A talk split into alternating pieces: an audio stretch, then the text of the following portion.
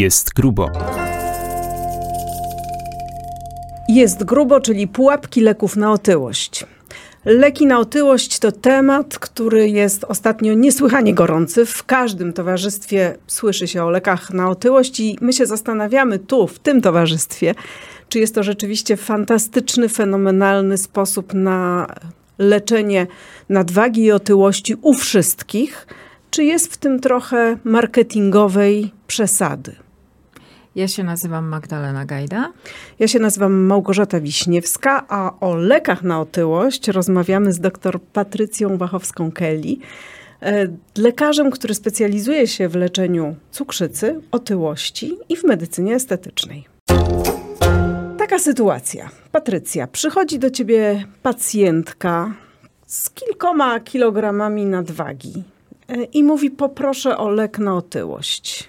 Czy można wypisać każdemu w takiej sytuacji w ciemno lek na otyłość? Każdy przypadek jest inny, więc trudno jest tak generalizować. Natomiast rzeczywiście cieszę się, że te leki są na receptę, bo rzeczywiście no, jesteśmy w stanie nimi zarządzać w dobry sposób, ze względu na to, że tak jak do każdego leczenia są wskazania, a bezpieczeństwo leczenia jest możliwe wtedy, kiedy znamy pacjenta, znamy jego historię choroby, znamy bieżące wyniki i wtedy możemy dopasować odpowiednią formę leczenia.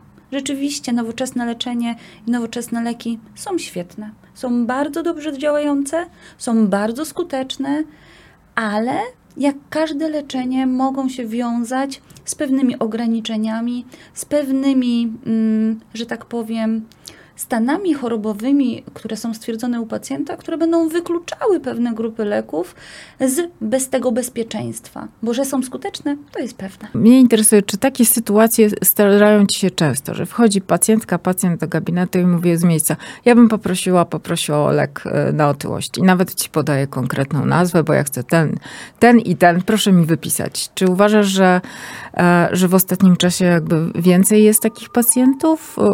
Bo masz jakieś porównanie jako specjalista leczenia nadwagi i otyłości, prawda, wieloletnie. To prawda. Właśnie chcę do tego wrócić, że miałam tak duży przekrój różnych pacjentów, natomiast y, do mnie pacjent przychodzi już przygotowany pod względem taki, że idzie do specjalisty, który się na problemie zna, więc dużej ilości przypadków, że tak powiem, z ulicy nie miałam. E, natomiast rzeczywiście czasami zdarza się, że przyjdzie pacjent z polecenia, niekoniecznie rozumiejący sens zastosowania leczenia e, i mówi tak: pani doktor, pani pomogła mojej siostrze, mojej kuzynce, mojej babci, e, więc e, postanowiłam i ja przyjść. E, I tu już problem jest mniejszy, no bo jeżeli jest otyłość występująca w rodzinie, to wiemy, że ona w jakiś sposób jest dziedziczna i fajnie. Natomiast jak przeczytałam na Instagramie, czy dowiedziałam się skrycie i czy pani doktor mogłaby mi taki czy taki lek wypisać, to ja mówię, no niestety, trzeba, ale to edukować trzeba od początku, sytuację, czyli co pan, pani... Pacjent, pacjentka wchodzący do mojego gabinetu chce, oczekuje po dzisiejszej wizycie, bo to, że lekarz ma prawo, nawet obowiązek, w zależności od wskazań przepisać leki, to my wszyscy wiemy. Ale przy leczeniu nadwagi i otyłości nie tylko leki, ale przede wszystkim nasze e, realne zachowania, przyzwyczajenia i elementy, które pacjent jest w stanie zmienić, zmodyfikować, jesteśmy w stanie dopiero wtedy osiągnąć jakiekolwiek pozytywne rezultaty. Bo rzeczywiście zdarzają się pacjenci, którzy niekoniecznie przychodzą ode mnie, ale przychodzą już na leczeniu, wchodzą do mnie do gabinetu i widzą mnie po raz pierwszy i mówią tak: pani doktor, stosuje taki i taki lek, ale on nie działa. To ja chcę inny, tak? To proszę, proszę mi zmienić. Przyszedł, tak, y, jestem tutaj, y, żebym oś, o, otrzymała od pani doktor pomoc. Ja mówię: chwileczkę, zacznijmy od początku. My się jeszcze nie znamy.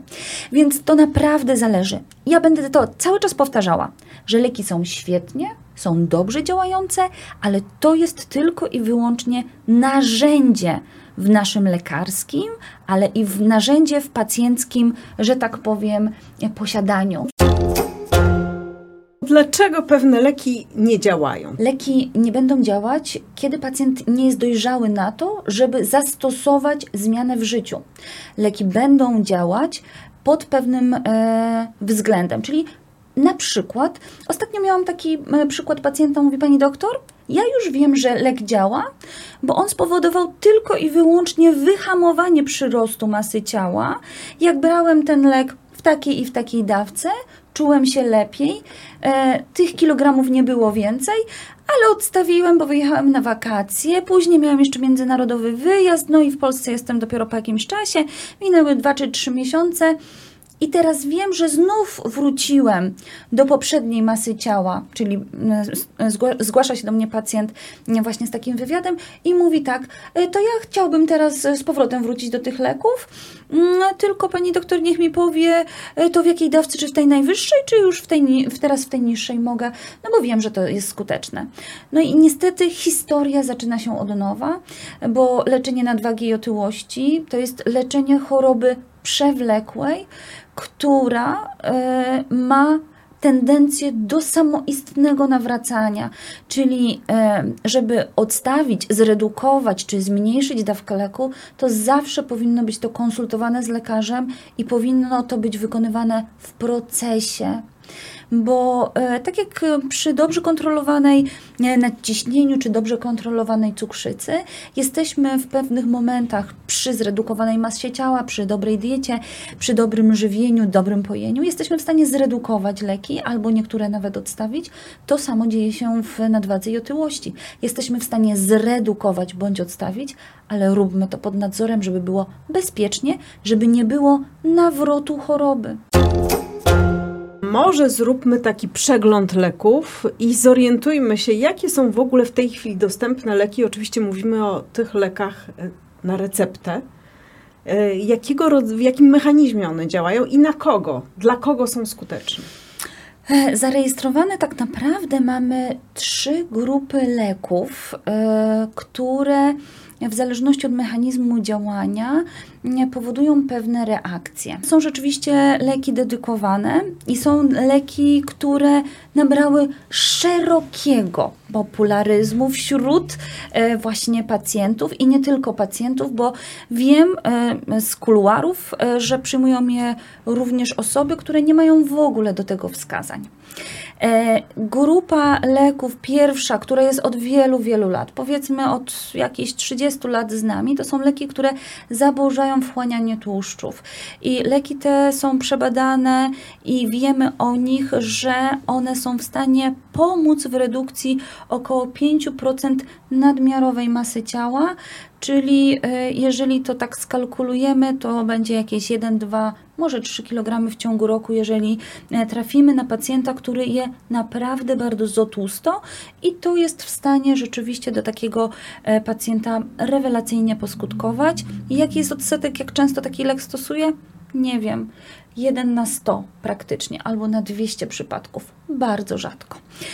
Druga grupa to są leki, które wpływają na ośrodkowy układ nerwowy, czyli są to leki do stosowania celem wyhamowania pewnych nałogów i nawyków, bo nadmierne spożywanie posiłków jest też to traktowane jako nałóg, jak również są to leki, które są w stanie poprawić nastrój, aktywność naszą, więc są to, to leki znaczy, ośrodkowe. Że to są leki, które hamują w jakiś sposób głód albo wpływają na nasz apetyt?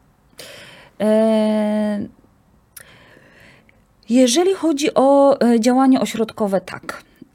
Są to leki działające ośrodkowo, są to dwie substancje czynne, bupropion i naltrekson i są to preparaty, jak gdyby, jest to preparat w jednej tabletce, to jest preparat przyjmowany doustnie i rzeczywiście mamy receptory w ośrodkowym układzie nerwowym odpowiedzialność odpowiedzialne za nawyki, popędy, które leki te są w stanie wyhamować, jak również rzeczywiście e, e, apetyt przy tych, e, przy działaniu łącznym tych leków jest hamowany. Tak. To tak przekładając trochę na język takiego zwykłego y, pacjenta, czy to jest tak, że po tych lekach przestaję myśleć kompulsywnie o tym, że muszę iść do lodówki i coś zjeść? Świetnie czy... powiedziane. Dokładnie. Jeżeli mamy problemy z nałogowym, kompulsywnym, reaktywnym, mamy wiele zespołów i nazw e, związanych z zaburzeniami emocjonalnymi wpływające na naszą pobudliwość i chęć zjedzenia posiłku, bo po nim czujemy się lepiej, bo mamy więcej energii, jest słodkie, przyjemne, ciepłe. Poczucie bezpieczeństwa? Też y, uspokojenie nerwów, bo często praca stresująca, niepowodzenia w życiu osobistym, czy, czy jakiekolwiek inne problemy przekładają się na to, że y, osoby y, w jakiejś w sposób są w stanie albo chcą z- złagodzić ten nastrój, ten lęk, ten niepokój i jedzenie, spożywanie posiłków, w szczególności bogatych w tryptofan, a przypomnę, że jest to ser żółty, czekolada, orzechy, banany. T- tutaj chodzi o to, że poszukujemy substratu do produkcji serotoniny, czyli nic innego mhm. jak hormonu szczęścia. Hormon szczęścia jest nam potrzebny, żebyśmy się czuli lepiej, a właśnie te produkty, o których których wymieniłam, bogate w tryptofan, mają go sporo i wtedy rzeczywiście ten nastrój Już się wiem, poprawia. Już wiem, dlaczego tak często sięgam po banany i po orzechy. To jest mój taki ten, antydepresant doraźny. Ale to jest potwierdzone badaniami bardzo skuteczne, chociaż niekoniecznie przekładające się pozytywnie rzeczywiście na masę ciała. A jak często przepisujesz leki z tej grupy pacjentom? Często. Rekomendujesz? E, naprawdę często. I po czym poznajesz, komu, do, komu co pozna, komu te leki? No właśnie, prowadzę takie szkolenie nawet dla lekarzy i często mi lekarze, a jak rozpoznać u pacjenta, że to chodzi o to, że on nawykowo je, a tu, że jest problem metaboliczny albo jakieś inne wskazanie, albo właśnie, że je nadmierną e, ilość tłuszczów. Ja mówię, z wywiadu. Pacjent sam powie. Naprawdę e, widzę u siebie w gabinecie pacjentów historie, które się powtarzają. Jedzenie nocne, chodzenie do lodówki, niepohamowane jedzenie. Często przychodzą pacjenci i mówią, pani doktor, kiedyś byłem leczony na nadwagę, otyłość i był taki świetny lek, nie powiem, bo nie mówimy o nazwach handlowych, jest obecnie wycofany z rynku. Po nim się czułem emocjonalnie lepiej, nie chciało mi się jeść, działał na apetyt, a wiemy, że to był lek kiedyś stosowany, był pochodną amfetaminy, czyli lekiem naprawdę działającym mocno na ośrodkowy układ nerwowy i wiemy, że taki pacjent, skoro ma już taką przeszłość, prawdopodobnie jego głównym problemem jest emocjonalne zajadanie. Nie mówię, że tak jest stale, ale naprawdę w wywiadzie, jak się pacjenta dobrze słucha, on pewne rzeczy nam podpowie, z czym jest główny problem. Jest jeszcze trzecia grupa? Tak, jest trzecia grupa. Są to leki obecnie najbardziej popularne w leczeniu nadwagi i otyłości. Są to leki inkretynowe. Ich nazwa to są my w skrócie mówimy G L P jeden, czyli glukagonopodobne peptydy typu pierwszego. Czy to I to są hormon, antagoniści. Właśnie, nie mówiąc już takich wyrazów, które może być to trudne do zrozumienia, te antagoniści, ale no, czy no, G L P jeden to jest hormon sytości, mówiąc tak prostym językiem?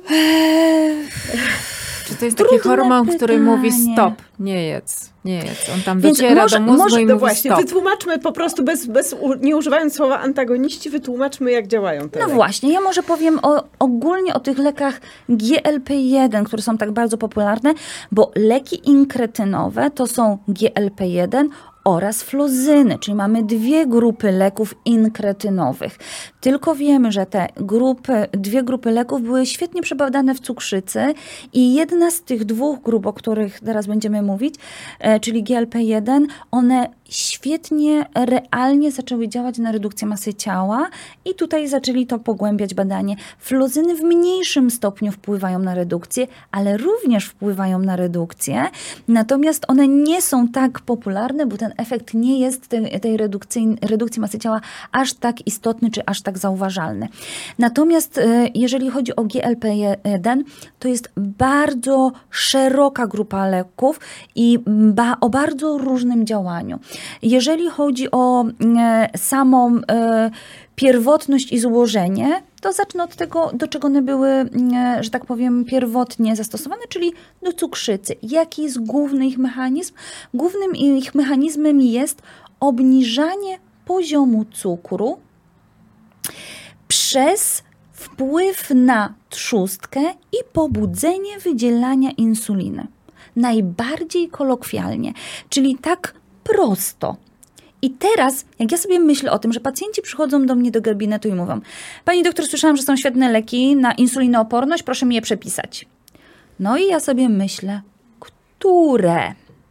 No bo jeżeli mamy leki, które naprawdę działają świetnie, przez to, że działają na kilka różnych mechanizmów, na razie tylko nadmieniłam jeden, a tam jest wielo, że tak powiem, płaszczyznowe działanie tego leku, bo to jest potwierdzone w badaniach klinicznych, to jeżeli lek reguluje wydzielanie i insuliny, nie, nie wpływając tak do końca na sam, samą regulację, nie, że tak powiem, obniżenia jej wydzielania, tylko odwrotnie, podwyższa wydzielanie, jeżeli są wysokie poziomy cukru, to jak możemy mówić, że ten lek będzie dobrym lekiem na insulinooporność? Kolejnym mechanizmem, na które te leki wpływają, czyli tam, gdzie one mają swoje receptory, to jest przewód pokarmowy.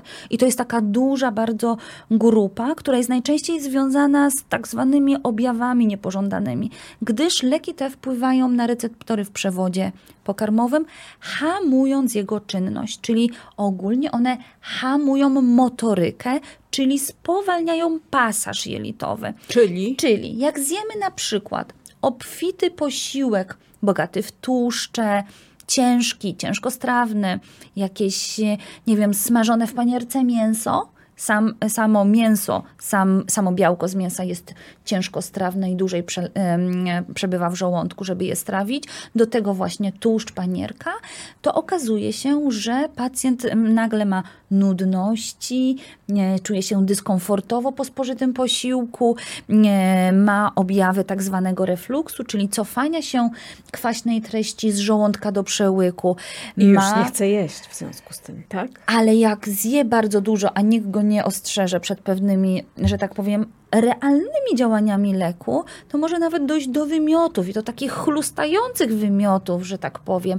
Może dojść, bo pacjent się boi spożywać posiłków, więc przestaje jeść i nagle dochodzi do tak zwanego zaparcia, czyli pacjent nie oddaje tyle, ile powinien, bo bojąc się, że znowuż będą kolejne nudności, wymioty, przestaje jeść, zaczyna jeść mniej, przestaje jeść pomiędzy posiłkami, czyli de facto, de facto tych objętości posiłków jest mniej, mniej też pije, żeby tych nudności nie nasilać i dzieje się tak, że pacjent wypróżnia się rzadziej. Jak się wypróżnia rzadziej, to później dochodzi do tego, że mogą nasilić się problemy z, z na przykład żylakami odbytu, tak zwanymi hemoroidami, no i znowuż zakręcają się pewne rzeczy, a wystarczy wyjaśnić, na czym polega, jak trzeba się przygotować, jak zmodyfikować dietę, jak do tego podejść.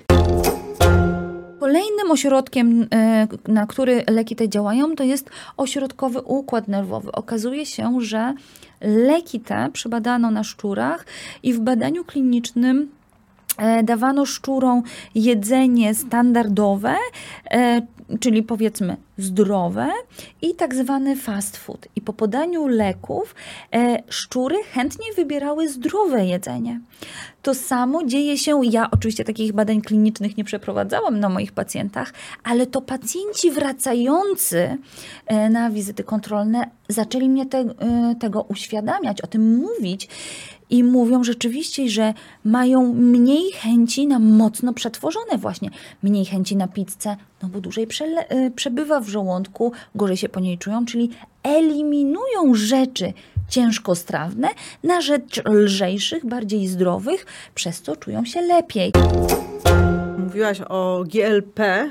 G L P jeden. G L P jeden, które działają w taki sposób, że po prostu koniec końców organizm sam nam podpowiada, że y, tego nie jedz, to jedz. Y, i ma taki, nie wiem, odruch y, sytości. Jeżeli włączamy te leki, to ja mówię, dajcie zadziałać lekom, bo mówimy teraz o G L P jeden, czyli jeżeli masz przed sobą posiłek, y, zrobiłaś sobie standardowej wielkości posiłek i czujesz, że E, jesteś syta, że trzy czwarte kanapki to jest tyle, co, co chcesz zjeść i nie chcesz ostatnich dwóch kęsów, zostaw je. E, I e, rzeczywiście taka informacja często wystarcza. To jest krótki sygnał, e, bo nie trzeba opowiadać o, o tych wszystkich mechanizmach, tylko zachowania życia codziennego, jak to ma ułatwić życie, jak spożywać posiłki, jak pić, bo właśnie te nudności, wymioty mogą być nasilane również na przykład przez spożywanie wody, więc woda nie powinna być chłodna, tylko raczej taka letnia, wtedy ona nie pobudza nudności, więc to są takie elementy, które musimy się nauczyć. To, że są nudności, czujemy się dyskomfortowo, to też wpływa w jakimś stopniu na to, że nie zmniejszamy objętości, nie podjadamy między posiłkami, więc mówię, korzystajmy z pozytywnych, a nie nastawiajmy się na negatywne działania, ale też zawsze mówię, gdyby się pewne elementy nasiliły, były, byłoby coś niepokojącego, to zapraszam na kontrolną wizytę o każdym czasie. A wracając jeszcze do leków, które działają na ten ośrodkowy układ nerwowy, jaki tam jest mechanizm, już tak zupełnie podsumowując to działanie, co się tam dzieje takiego w, w, naszym, w naszej głowie, może być może z naszymi emocjami, że nie chcemy sięgać po jedzenie? Leki te są lekami wtedy, tak je nazywamy, receptorowymi, bo w ośrodkowym układzie nerwowym mamy receptory. Mamy receptory uczucia sytości, mamy receptory mm, odpowiadające za pewne nawykowe, a nawet uzależniające elementy. I jeżeli jedzenie jest łagodzeniem stresu, jedzenie jest spowodowane nadmiernym apetytem na jakieś konkretne, na przykład słodycze, że tak naprawdę to ja dużo nie jem, ale te słodycze to tak za mną chodzą, to pacjent nam sam podpowiada mniej więcej, czy to jest kierunek uzależnieniowy, czyli wtedy farmakoterapia uzależnieniowa będzie bardziej dedykowana, czy są to pacjenci, którzy mają raczej problem objętościowy, że tak naprawdę oni nie jedzą, że tak powiem, bardzo źle, bo i są warzywa, i nie są to tłuste posiłki, ale, ale są trzykrotnie większe niż powinny to być. Ja, to ja, to ja. To, ja. to, to, to wtedy też przypadek. Inne podejście. Mam pacjentów, u których stosuje jedną i drugą terapię naraz. Nie było badań na to żadnych klinicznych, nie mam tego, że tak powiem, nigdzie zarejestrowanego, że tak można, bo to są dwie zupełnie, że tak powiem, różne inne mechanizmy, tak? I mechanizmy zupełnie inne, ale również inne firmy, więc tutaj takich badań pewnie nigdy się nie doczekamy, ale może kiedyś w przyszłości. To jednak e, widzę po moich pacjentach, że często komponenta jedna i druga występuje, bo też zadawałyście mi pytanie, jak procentowo, na jakich lekach. I tutaj sobie odpowiadamy. Trudno jest powiedzieć. Pacjent mówi, część będzie wymagała jednej grupy leków, część będzie wymagała drugiej grupy leków, a część będzie wymagała pewnych połączeń, część będzie wymagała tylko i wyłącznie zabiegu operacyjnego, bo leki będą tym pasażem, przygotowaniem do zabiegu. Więc no, każdy pacjent jest inny, mamy szerokie spektrum, korzystajmy z niego. Rozmawiajmy o pułapkach, bo od tego zaczęłyśmy. Czy te leki można brać dowolnie, bez końca albo z jakimś ograniczeniem, jak, jak to jest z przyjmowaniem i z odstawianiem tych leków. Wiem, że wcześniej powiedziałaś, że pod kontrolą lekarza, ale czy właśnie, jak, jak tutaj y, dawkowanie tych leków wygląda? Słyszałam, że do końca życia na przykład takie leki się bierze, jak już się zacznie. No bo już to sobie powiedziałyśmy, ale ja jeszcze raz przypomnę. Nadwaga i otyłość jest chorobą przewlekłą, która ma tendencję do nawrotowości. Czyli jeżeli byśmy sobie powiedzieli, że no to tutaj stosujemy lek przez trzy miesiące, odstawimy go i zobaczymy, co będzie, to od razu jest złym postępowaniem, bo po pierwsze, jeżeli coś ma nam zadziałać w trzy miesiące, a wiemy nawet, że sama pamięć komórkowa, która jest w komórkach tłuszczowych, ona sobie żyje co najmniej, bo to każdy jest inny, ale co najmniej sześć miesięcy, to jeżeli my coś zrobimy w krótszym czasie, to te komórki nawet nie są w stanie zapamiętać nowego stanu, więc cokolwiek zrobimy w krótszym czasie, to i tak będzie już skazane na niepowodzenie i będzie błędne. Tak zwane odchudzanie na wesele, prawda? Tak, albo za trzy miesiące wesele. Do, do, żeby się zmieścić na jakąś imprezę, w jakąś odpowiednią sukienkę, kreację, albo żeby pewne rzeczy tutaj zgubić czy wyrzeźbić. I to jest najczęściej postępowanie osób zdrowych, nie mających problemów metabolicznych, a chcących w krótkim czasie zgubić, że tak powiem, kilogramy. Nie mamy takich dobrych badań i nie wiemy, czy i jak te leki wpływają właśnie na takie działania, bo wiemy, że one działają świetnie przy problemach, cofając je, powodują różne pozytywne aspekty.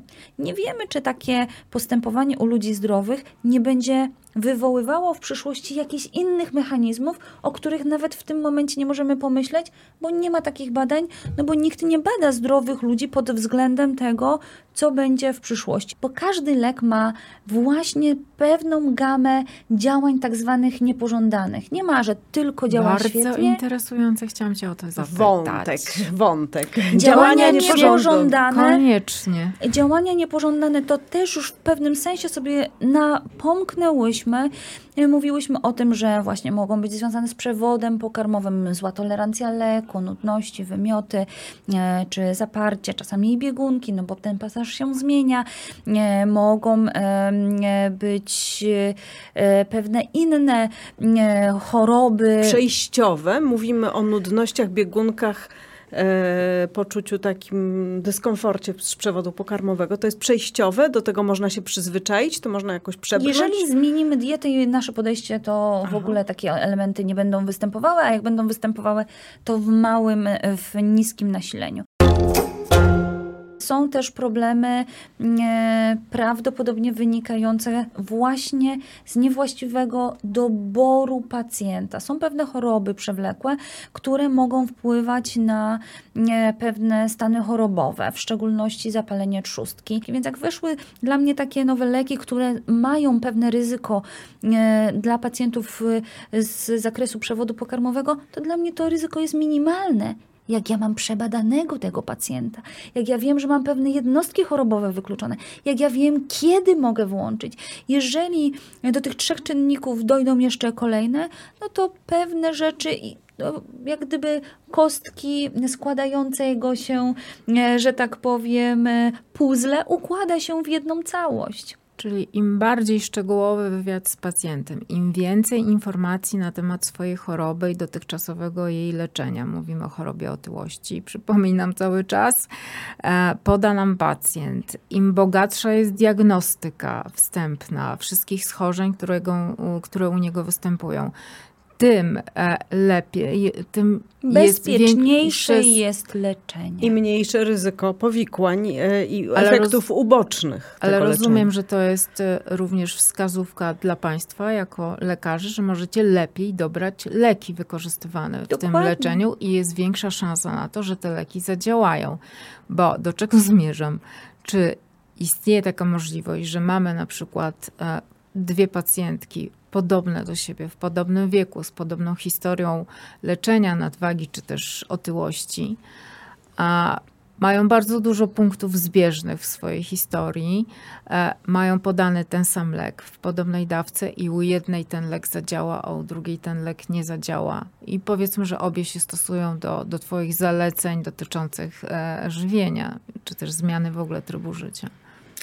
No, z lekami jest tak, to nawet wychodzi w badaniach klinicznych, że one ułatwiają redukcję o jakiś procent. I pomimo, że wiele czynników może być bardzo podobnych, to na przykład mogą być inne czynniki, skłonności genetyczne, pewne elementy dziedziczone, ale również sam metabolizm konkretnej osoby może być inny i rzeczywiście odpowiedź na dane leczenie będzie inna. I tutaj się zgadzam. Możemy dobrać, dopasować leczenie farmakologiczne. Może trzeba wtedy zmienić dawkę, może trzeba po inny element z naszej całej układanki pomocnej w, w leczeniu nadwagi i otyłości użyć, bo nie zawsze leczenie farmakologiczne jest ostatnim możliwym wyborem. Może być pierwszym, może być dodatkowym, może być kolejnym, ale niekoniecznie jest jedynym. Porozmawiajmy jeszcze o pułapkach. Będę wracała do tego naszego tematu przewodniego. Czy jeśli pacjent zaczyna brać lek i na ogół się o tym nie mówi, ja mam wrażenie, że jednak gdzieś tam ten system metaboliczny tak się przyzwyczaja do tej dawki leku, że odzwyczaja się organizm od produkcji własnych hormonów. Czy, czy, czy ja dobrze myślę? Czy to tak działa, że dlatego te leki trzeba brać właściwie do końca życia albo bardzo, bardzo długo, żeby rzeczywiście no, zastąpić to coś, czego organizm sam sobie już nie jest w stanie regulować? To jest bardzo dobre, ale również złożone pytanie, bo to jest tak jakby odpowiedzieć, czy otyłość możemy leczyć jednym lekiem. Niektórzy się starają to zrobić z różnymi efektami.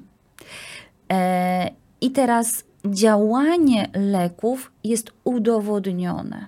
Natomiast otyłość ma potwierdzoną swoją nawrotowość. Czyli jeżeli my będziemy mieć pacjenta, wspólnie podejmiemy decyzję o redukcji dawki, a w ostatecznej formie o jej odstawieniu, czy przygotujemy pacjenta do zabiegu operacyjnego, zoperujemy go, to nie zostawiamy go samemu sobie. Robimy wizyty kontrolne, nawet w prawidłowej masie ciała, bo ja uwrażliwiam moich pacjentów, że czynnikiem, który powinien nas zaniepokoić, to nie jest jeden kilogram, dwa czy trzy, ale pięć to już jest zmiana, która się za chwilę przerodzi w dziesięć. I takich zmian nie możemy bagatelizować. To znaczy, że coś jest nie tak. Więc mm, jakie są pułapki leczenia y, długotrwałego? Pewnie na chwilę obecną nie jesteśmy jednoznacznie powiedzieć, co będzie pułapką.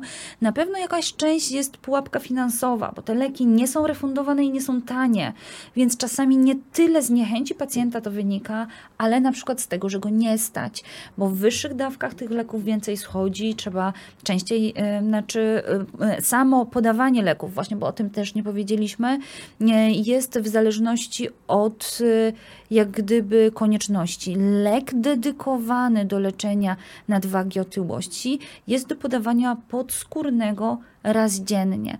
Wszelkie inne preparaty obecnie dostępne na rynku, czyli leki doustne bądź w formie podawanej o przedłużonym działaniu, czyli podawa- do podawania raz na tydzień, obecnie są zarejestrowane preparaty dostępne na rynku tylko i wyłącznie do leczenia cukrzycy. Wiemy, że są nowe leki już wprowadzone w Wielkiej Brytanii do podawania raz w tygodniu i tam mamy preparat już gotowy, dostępny. No u nas czekamy na jego, że tak powiem, rejestrację, więc pewnie za jakiś czas będzie.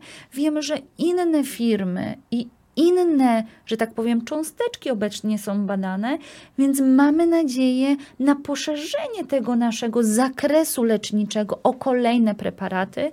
Natomiast ja jeszcze raz o tym przypomnę, że nawet najlepszy lek nie jest w stanie zdziałać tyle, co zmiana podejścia do naszego życia, zmiana nawyków, a lek czy zabieg operacyjny będzie ręką pomocną w ciężkiej, trudnej drodze, jaką jest leczenie nadwagi i otyłości. To jeszcze zapytam o tak zwane leczenie nadwagi, kosmetyczne leczenie nadwagi za pomocą leków. No do zgubienia pięć, może siedem kilogramów. Mam też takie znajome, które w ten sposób stosują te leki i mówią, że właściwie boją się odstawić ten lek, bo każde odstawienie oznacza, że wraca apetyt albo wraca taka kompulsywność jedzenia. Niedobrym postępowaniem jest u zdrowych osób, które bez odpowiedniego przygotowania, bez odpowiedniej konsultacji z lekarzem biorą leki na własną rękę, bo wiedzą, że na forach wyczytały, że są skuteczne, idą do tak zwanych receptomatów, proszą o przepisanie recepty i ta recepta jest.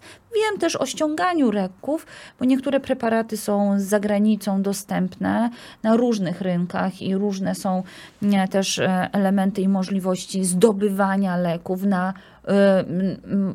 nie, niekoniecznie legalnych źródeł. No i pyta się, ja pytam, gdzie jest zdrowy rozsądek, bo rynek, czarny rynek, szary rynek, szara sfera będzie istniał tak długo, jak będzie na to popyt. Popyt będzie, bo leki są działające. Natomiast problemy będą za kilka, kilkanaście lat. Bo co zrobić, jak ja właśnie przyzwyczaiłem się do efektu takiego, że lek mi na, narzuci to, że jest zmniejszone łaknienie, czy, czy zmniejszona chęć do podjadania. Jak ja nie wprowadzę tych zmian zaleceń na co dzień, a leki będę musiała odstawić, bo się skończy dostęp, bo nie mam wskazań. Co będzie później? Pomyślmy o tym teraz, nie zostawiajmy tego na później. Leczmy się z głową.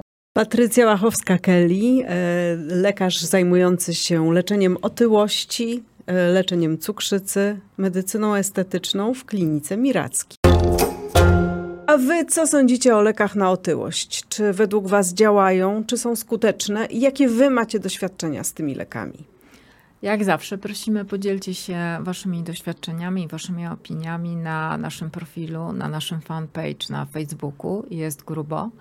I słuchajcie nas, kolejnych odcinków podcastu Jest Grubo, czyli rozmowy o życiu osób z większą masą ciała. Jesteśmy dla was na YouTubie, na Spotify, Apple Podcast i na antenie gościnnego Radia Płock F M.